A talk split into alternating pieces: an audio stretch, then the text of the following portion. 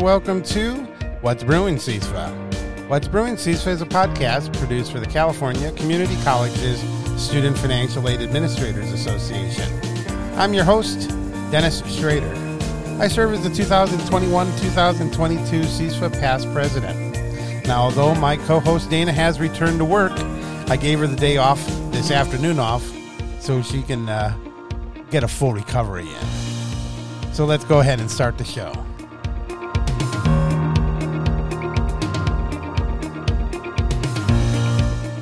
And again, welcome to another episode of What's Brewing, CISFA. Let's start this show off with our first cup. Now, this uh, first cup I can say is a could be either pick me up or bring me down a little, whatever you know, mellow me out. Uh, as I'm recording this show uh, a little late in the day, I don't want to uh, disrupt my staff who are busy working all day in their cubicles and offices. So I wait till everyone runs away, and then I record the shows when I can. Uh, at least until we have Dana back on the show. But a couple things going on, you know, as we've talked about in the last two few shows, she's doing a little bit of recovery from having her appendix taken out. But also, more importantly, this is the first week of classes on our campus, so it's been very busy, and I have at least two staff out for a variety of reasons, if not three. A couple openings we have yet to fill and so it is kind of uh, an interesting time here as uh, everyone's busy. It's either at the front counter, working our actual front counter, or working our virtual front counters, or answering phones, or when possible, answering emails. And so um, it's been a busy time, even with only 25% of our classes approximately on campus we do have some foot traffic, and of course, we have some virtual foot traffic. I'm assuming it's kind of like this at many colleges across California, let across, uh, you know, across the U.S. Because I don't know if anyone's back hundred um, percent. Certainly, even if we had held uh, a plan to do so, it may not have come through that way. Because planning for semesters, and I, I always answer this with friends who are from outside the higher ed industry you know like why wouldn't everyone be back you know? Assuming we didn't have this little bit of a bump in the pandemic uh well it's a planning thing again you know? It probably started back in january and february where you have to figure out classroom space uh, staffing faculty availability and uh, start charting out how many classes you're going to offer in what areas and sections and majors etc and so from there, you kind of have a plan going forward. And so, how many are going to be online? How many are going to be in person? And you plan it out that way. And then things get better, as they did during parts of the spring. And uh, students start enrolling because they start enrolling, you know, April, May, June. Certainly, we have students who are uh, we're enrolling all throughout the summer to pick up classes, but you have that plan in place, and it's not easy to just say we'll move a whole class online or offline uh, even uh, before the start of semester because there's a lot of logistics behind it. So yes, it's a uh, it's an interesting time. This being the first week of classes, so I gave Dana some time off, but we're gonna still do a pod. It might be a little shorter than the average podcast that we do, only because I'm trying to pull news that I think is important out there in the financial aid world. And I've got a number of things here lined up, and we'll have show notes with links to all of this but I'll have to say it's a little quiet on the news front. NASFAA in particular, you know, they take a little bit of a break here in August. So they haven't even done their off the cuff as often during the last few weeks. But I believe they have a new episode out this week. But we'll keep rolling along on a Tuesday, Friday kind of uh, schedule. And we'll get Dana in here as soon as we can. So let's start the news off. First one comes from our federal student aid folks.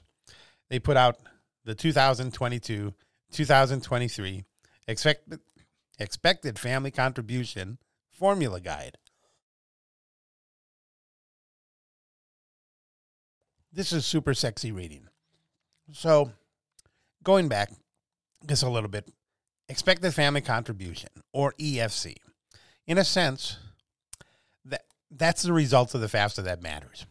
That tells us high or low a student's eligibility for aid. the lower that expected family contribution, the higher the eligibility for aid. So, of course, how do you get to that number? There's a formula, or I should say, there's multiple formulas. In reality, there's a formula specifically for, say, dependent students, wherein prim- primarily it looks at parent income and assets, number of people in the household, etc. There's a separate formula for independent students who are just themselves with no dependents, or they could be married with no dependents. And then there's a independent student with dependents formula. Because the formula looks at those a little differently as far as when it comes to whose income gets looked at first, how much income you can earn before we even look at it to calculate an EFC. So this guide is kind of all the magic behind it. So if a student ever really wanted to know how do they get to my EFC, they could ask for this guide. There's an easy way. I'm sure you can Google search it or other search engine find it because it's not um, top secret information.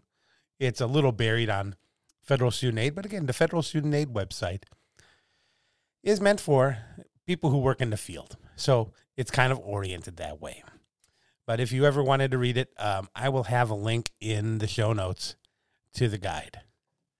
So that's our first news item of the day. Let's do another one from the federal student aid people.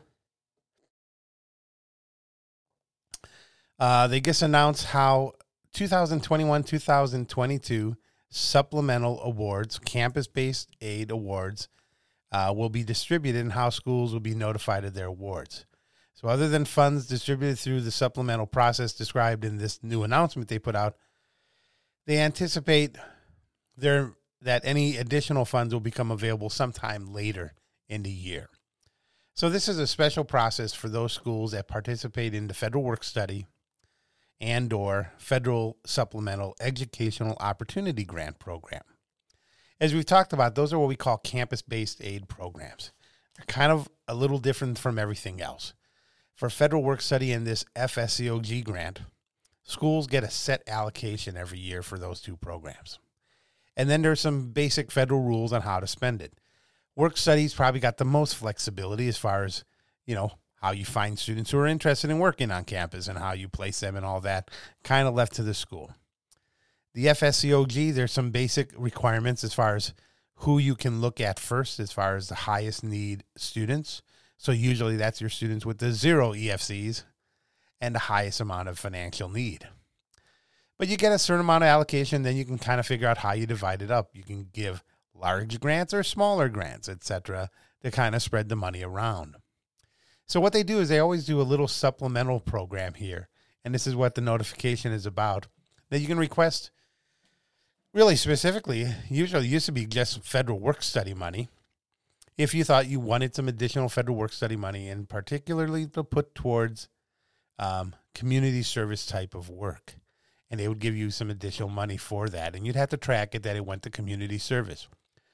For example, on my campus, that would be our child development center. I could use it to hire students who helped in the classrooms um, you know, sometimes it's tutors or reading tutors or math tutors with the actual teachers in the classroom of the everything from infants to school age kids at our child development center. And so that was considered community service because we didn't just serve children of students, but children of those who were in the community. So uh, it's, a, it's a great way to expand the use of the dollar. So I'll put a link to this information here on how this supplemental funds part works for this year. And if you haven't done it before, you may want to read it uh, because it is a way to cash in a little bit and get more money for your students. Let's look at something here from NASFAA. So NASFAA has out one of their news items here on the national, nat, I'm sorry, natural disaster guidance and regulatory relief. What they're putting out here is to remind schools in areas that are affected by natural disasters uh, about guidance regarding the impact of such a major disaster on the administration of their federal aid programs. So this goes back to a Dear Colleague letter, Gen 17 08, and the attachments that came with it that were intended um, to help financial aid recipients and their families who are affected by federally declared disasters. So it supplements other information that you might find in the Federal Student Aid Handbook uh, or other Dear Colleague letters from years before. Uh, but there's a lot of information here. And the big thing is here is in events where uh, the United States president declares a disaster, Department of Ed provides guidance and uh, for regulatory relief to students, institutions, including things like lenders, guarantee agencies, and the servicers of loans in administering financial aid programs, uh, all the different federal aid programs. So I can say that I've interacted with this a little bit when we had fires down here in Southern California, and I know my colleagues up north have dealt with this. The Department of Ed is very good about reaching out to you to see if they can do anything and help you. We've had it where, you know, fires have hit during the starts or ends of semesters where you're trying to do a disbursement and possible refunds of financial aid to students. And what happens when you can't send paper checks or you're not on campus to do this or processes don't run on time? Or it comes late enough in a semester where students are dropping out completely uh, because they're moving, they're leaving, they have to get out of town, they're trying to escape. Uh, what do you do um, when a student completely drops out and you're in the midst of trying to give them aid? So there's a lot of guidance here on how to help you the college and the students in this guidance and regulatory relief. So, what I'll do to make it easy is give you the link to the NASFAA news article on this that'll guide you through all of it. Now, before we go to our first break, we'll do one last thing here um, from Department of Ed. They had some new, they had a nice little page here that had a listing of a variety of new electronic announcements um, some new things that have just come out in the last few days. In fact, today, the newest one that's out is for those of you like me who do presentations at high schools. You like to have a nice presentation and have like some screenshots of parts of the FAFSA, the free application for federal student aid, to help guide your parents and students through the hardest parts of the form. I'll have to say, you know, way back in the day, I would do a FAFSA presentation and literally take pieces from the start to the end. And I'll say that's nowadays if to do that because there's so many possible iterations of if you answer certain questions where it guides you next, you could be doing a presentation for four hours. And so that's really not as much uh, sense, and especially because the form is so much more user friendly. It's better instead to guide you through the hardest parts of the parts where the biggest questions come up. But, but by the feds here putting out these FAFSA preview presentations, you'll get the screenshots you need. It's very useful because there is a FAFSA demo site that can be used and you can get screenshots from. But the federal government generally doesn't put out those updates into their demo site until late in September. And considering the FAFSA comes out October 1st, most of us are doing presentations in September. We need those slides now. This is probably the biggest update here on the list. There's some other things though. Um, as far as again, we have federal holiday coming up. We've got Labor Day. We had the announcement about supplemental campus-based funds.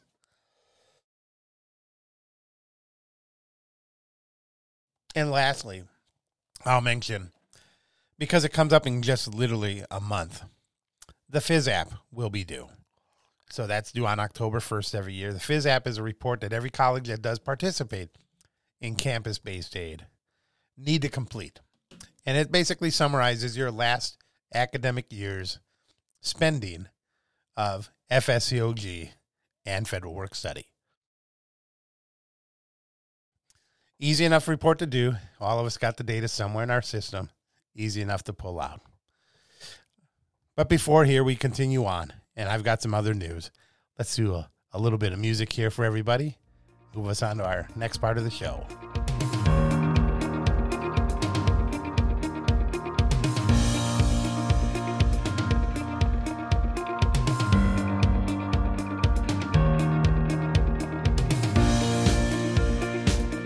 And like that, we're back for our second cup segment here on the What's Brewing CISFA show. Time for a little refill, everybody. Blueberry sparkling water. That's good for you. so, uh, something that I found interesting, and it's a, a, it's a little bit longer of an article here out at NASFAA, was about NASFAA signing on to an amicus brief refuting allegations that colleges profited from the pandemic.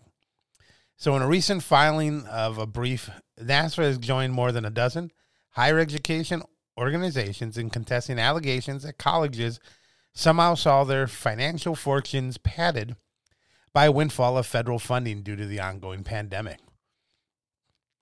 So the legal filing demonstrates how institutions at the outset of the pandemic, you know, had to quickly pivot, in a sense, go online, uh, and had unforeseen costs associated with doing so.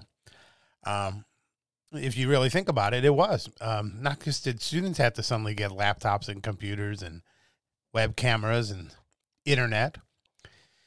A lot of faculty did too. They may not, you know, not every campus has a, a, a portable computer for everyone to take with them to go home and do their work. And so, on top of software. Um, so, as it says here, far from an enormous windfall, COVID 19 stressed tight budgets and exacerbated the financial challenges colleges and universities already faced. It comes right out of the legal document. As ACE, which is the American Council on Education, had testified at some point to Congress, uh, many academic institutions saw at least $120 billion in new expenses and lost revenue directly related to the pandemic. So I have to say, yes, uh, it's probably easy from the outside, even from the inside, to look at the the big dollar numbers as far as that came through in what we like to call HEERF or Higher Education Relief Funding, and there was round one a little over a year ago, sometime in May of 2020. There was a round two that was at the end of the year, uh, the calendar year 2020. And then shortly after the new administration came in, there was a round three of HEERF funding. And a lot of that included, of course, money set aside specifically for student grants, emergency grants of some sort. But there was institutional funding too, which could be used for student grants or a variety of things at your institution. And it was pretty wide open as far as what you could do. I mean, you couldn't buy a new fleet of cars or anything like that. You couldn't go out to, you know, outer space with a billionaire. But it might mean buying technology technology software for your faculty and staff. It could mean um, using that money to buy internet service for students in some way. I mean, there's just such a variety of things, but it was big dollar amounts. But you have to consider, you know, we've seen some pretty big drops in enrollment over the last few semesters. We certainly have had uh, students in a variety of uh, circumstances. Uh, I know my college, uh, we have uh, handed out uh, Chromebooks probably as fast as they're rolling off the manufacturing lines. Uh, many colleges were the same because students may not have had the right equipment or any equipment to do classes online. And it's not that they're incapable, it's just that if you don't have what you need, what do you do?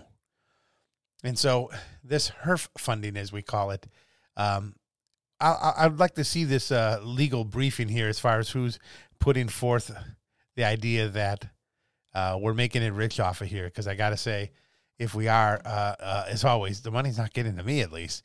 But in reality, this windfall is really just some of the backfill for some of these uh, major expensive many colleges had to take on in order to stay afloat. It's, you know, when this hit primarily early March, most schools were probably somewhere at the start or middle, maybe towards the end for some of their spring semesters or quarters.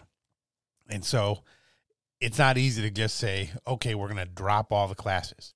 I don't think that could have worked across the board, let alone at most institutions. And instead, you trucked on, and we found ways to get students in and through the semester as much as possible and get them uh, the equipment they needed when possible and the emergency funding. And that continues on till today because obviously we still have direct effects. It wasn't a case of, students just got COVID early on and now they're cruising and people are still getting infected. And students are still having technological, uh, you know, uh, disparities, if you want to call it that. I mean, you know, having bad internet, not enough uh, internet to go around the house sometimes where it's college student, younger uh, K through 12 kids in the house, maybe uh, parents working from home, all now on the internet. I mean, you think it's bad enough when you have three people on iPads in the house trying to do uh, Netflix. Think of Netflix plus all of the regular stuff that you have to do for work in school. So, uh, interesting thing I thought here at uh, NASFAA. On to a couple more articles here before we close out the day. I was looking out at uh, CNBC, which uh, is all about financial stuff. And had a little thing here about uh, Biden has canceled $9.5 billion in student loan debt, yet forgiveness for all isn't necessarily coming. And I think uh, because if you have seen that um, earlier in August, you know, Department of Ed under our current president announced it would cancel $1.1 billion in loan debt for about 115,000 borrowers who had attended ITT Technical Institute, uh, a now out of business school. The latest round of forgiveness begins uh, brings the total to about 9.5 billion, erasing for about another 560,000 borrowers, according to Department of Ed. Um, you know, much of this might have been students who had total permanent disabilities that we talked about at a earlier show. But you know, we keep hearing about this potential of you know large numbers of uh, blanket um, potential blanket uh, canceling out of student loans is uh, being talked about uh, in the our operative bodies and such. But again, that's still uh, f- could be far off for all we know. As much as some would like it, I don't want to give my opinion specifically on this. I think there's pluses and minuses to it all, but I think um, we're just gonna have to see how this plays out. I would like to see uh, all the proposals on all sides and see what really makes sense not just for today, but going forward. It'd be one thing if you said, let's cancel out all the student loans. And then the next day you said, we're not doing any more student loans. In a sense, you're saying you're closing it out. But I don't think that's what's on people's minds. Uh, student loans will not just disappear overnight, even if you just wipe out the old ones, if you're continuing to do new ones. So I'll give you the link to the CNBC article. Just some interesting reading. Also, some interesting reading in case you are bored at home and want to do some training. There are some new financial aid related trainings posted to the CASFAA website. There's a variety of free webinars. Let's see what's uh, fun out here. Um, let's see, there's a bunch of stuff about student loans and all, but here, constructing a culture of teamwork being put on by Adigo, and that'll be on September 14th. We'll include a direct link to that one for you. It's an early morning one, so it's 9 a.m. on that. Another one uh, from WASFAA, which is our Western Association of Financial Aid Administrators, is doing something along with the Arizona FAFSA Challenge here. But it's an interesting topic increasing FAFSA completion, a lesson in collaboration from Arizona. So I guess we get to learn from them. Some other things here on customer service from Citizens Bank, delivering an exceptional customer service experience on November 15th. Uh, let's see here. Winning the race to achieve your goals. Kind of a nice general topic being put on again by Adigo. And some new aid administrator training being offered by NASFAA. So this will be an overview of financial aid programs, and that's going to be on September 21st. I hope I said September for all these dates. So September 21st. To see the full list, we'll have a link to the PDF in our show notes.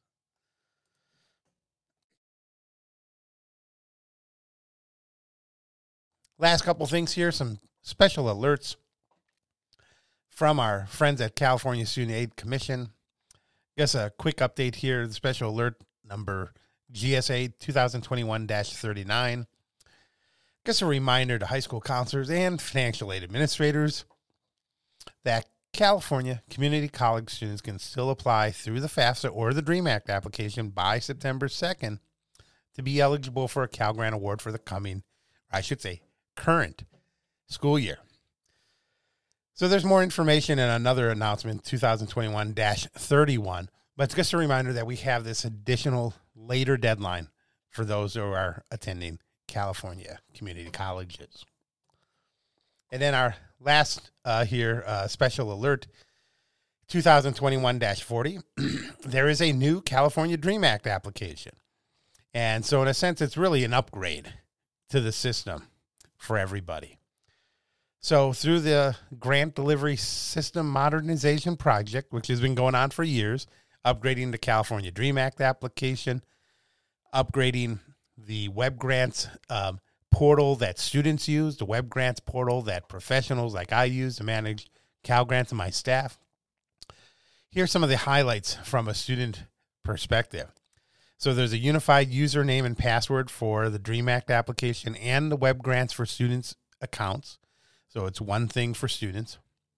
It's going to be accessible on mobile devices. That's a real big upgrade. Uh, Student Commission was a little behind on that. And it will mirror the format of the FAFSA a little more closely. Uh, they had kind of parted ways as far as how they presented pages. It's going to be easier to navigate with categories, subcategories, and section breakdowns. It'll be easy to identify er- errors on the pages with red exclamation marks and answer boxes, and there will be some auto hint functionality. So definitely some uh, nice upgrades here coming to the California Dream Act application. Now, our last news item here before we get out, I just found this interesting out at the James G. Martin Center for Academic Renewal. I think they're in North Carolina. They had an article called "Did You Know College Closure Closures and Mergers Since 2016?" So apparently, they did a little study here since 2016, 70 institutions have closed, merged, or are planning to close or merge in the coming years. 48 of these uh, closed entirely, while another 22 uh, merged with others. Some consolidation of public institutions and all for profit colleges were excluded from this list um, uh, and count um, because they may have been uh, counted uh, in some other way, apparently. But yeah, I'm looking here. California. It says you know we have four. We have Marymount Cal- College, uh, California University. Now it says in 2023, so I believe they must be hanging on. Claremont School of Theology is ongoing here.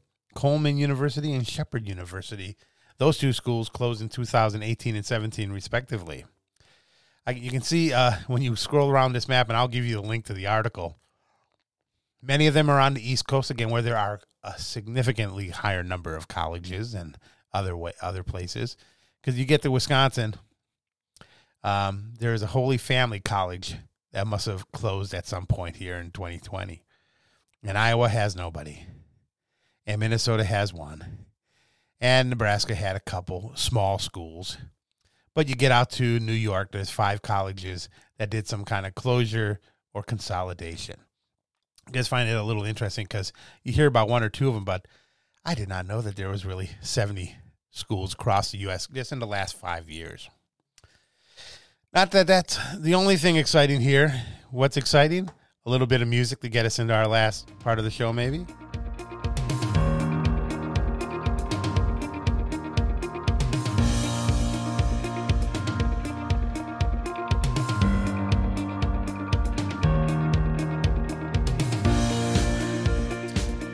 And just like that, we are back for what else but our last sip segment.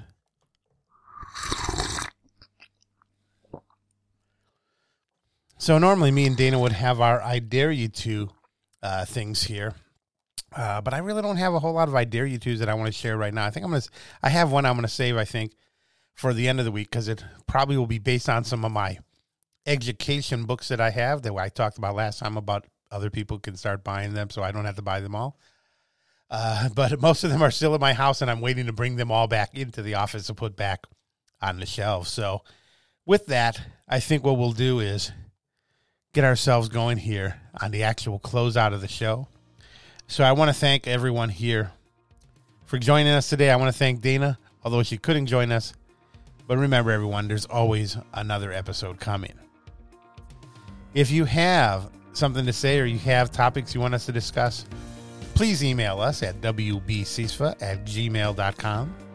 And for this and all What's Brewing CISFA podcast, find us on Google Podcasts, your Apple Podcast app, Spotify, Pandora, iHeartRadio, and the TuneIn app on your Amazon Echo by using Alexa. What's Brewing CISFA is a production of Studio 1051, a creative collaboration of me and Dana. This has been episode number 119, recorded Tuesday, August 31st, 2021. Have a great day, and everyone, have a great week.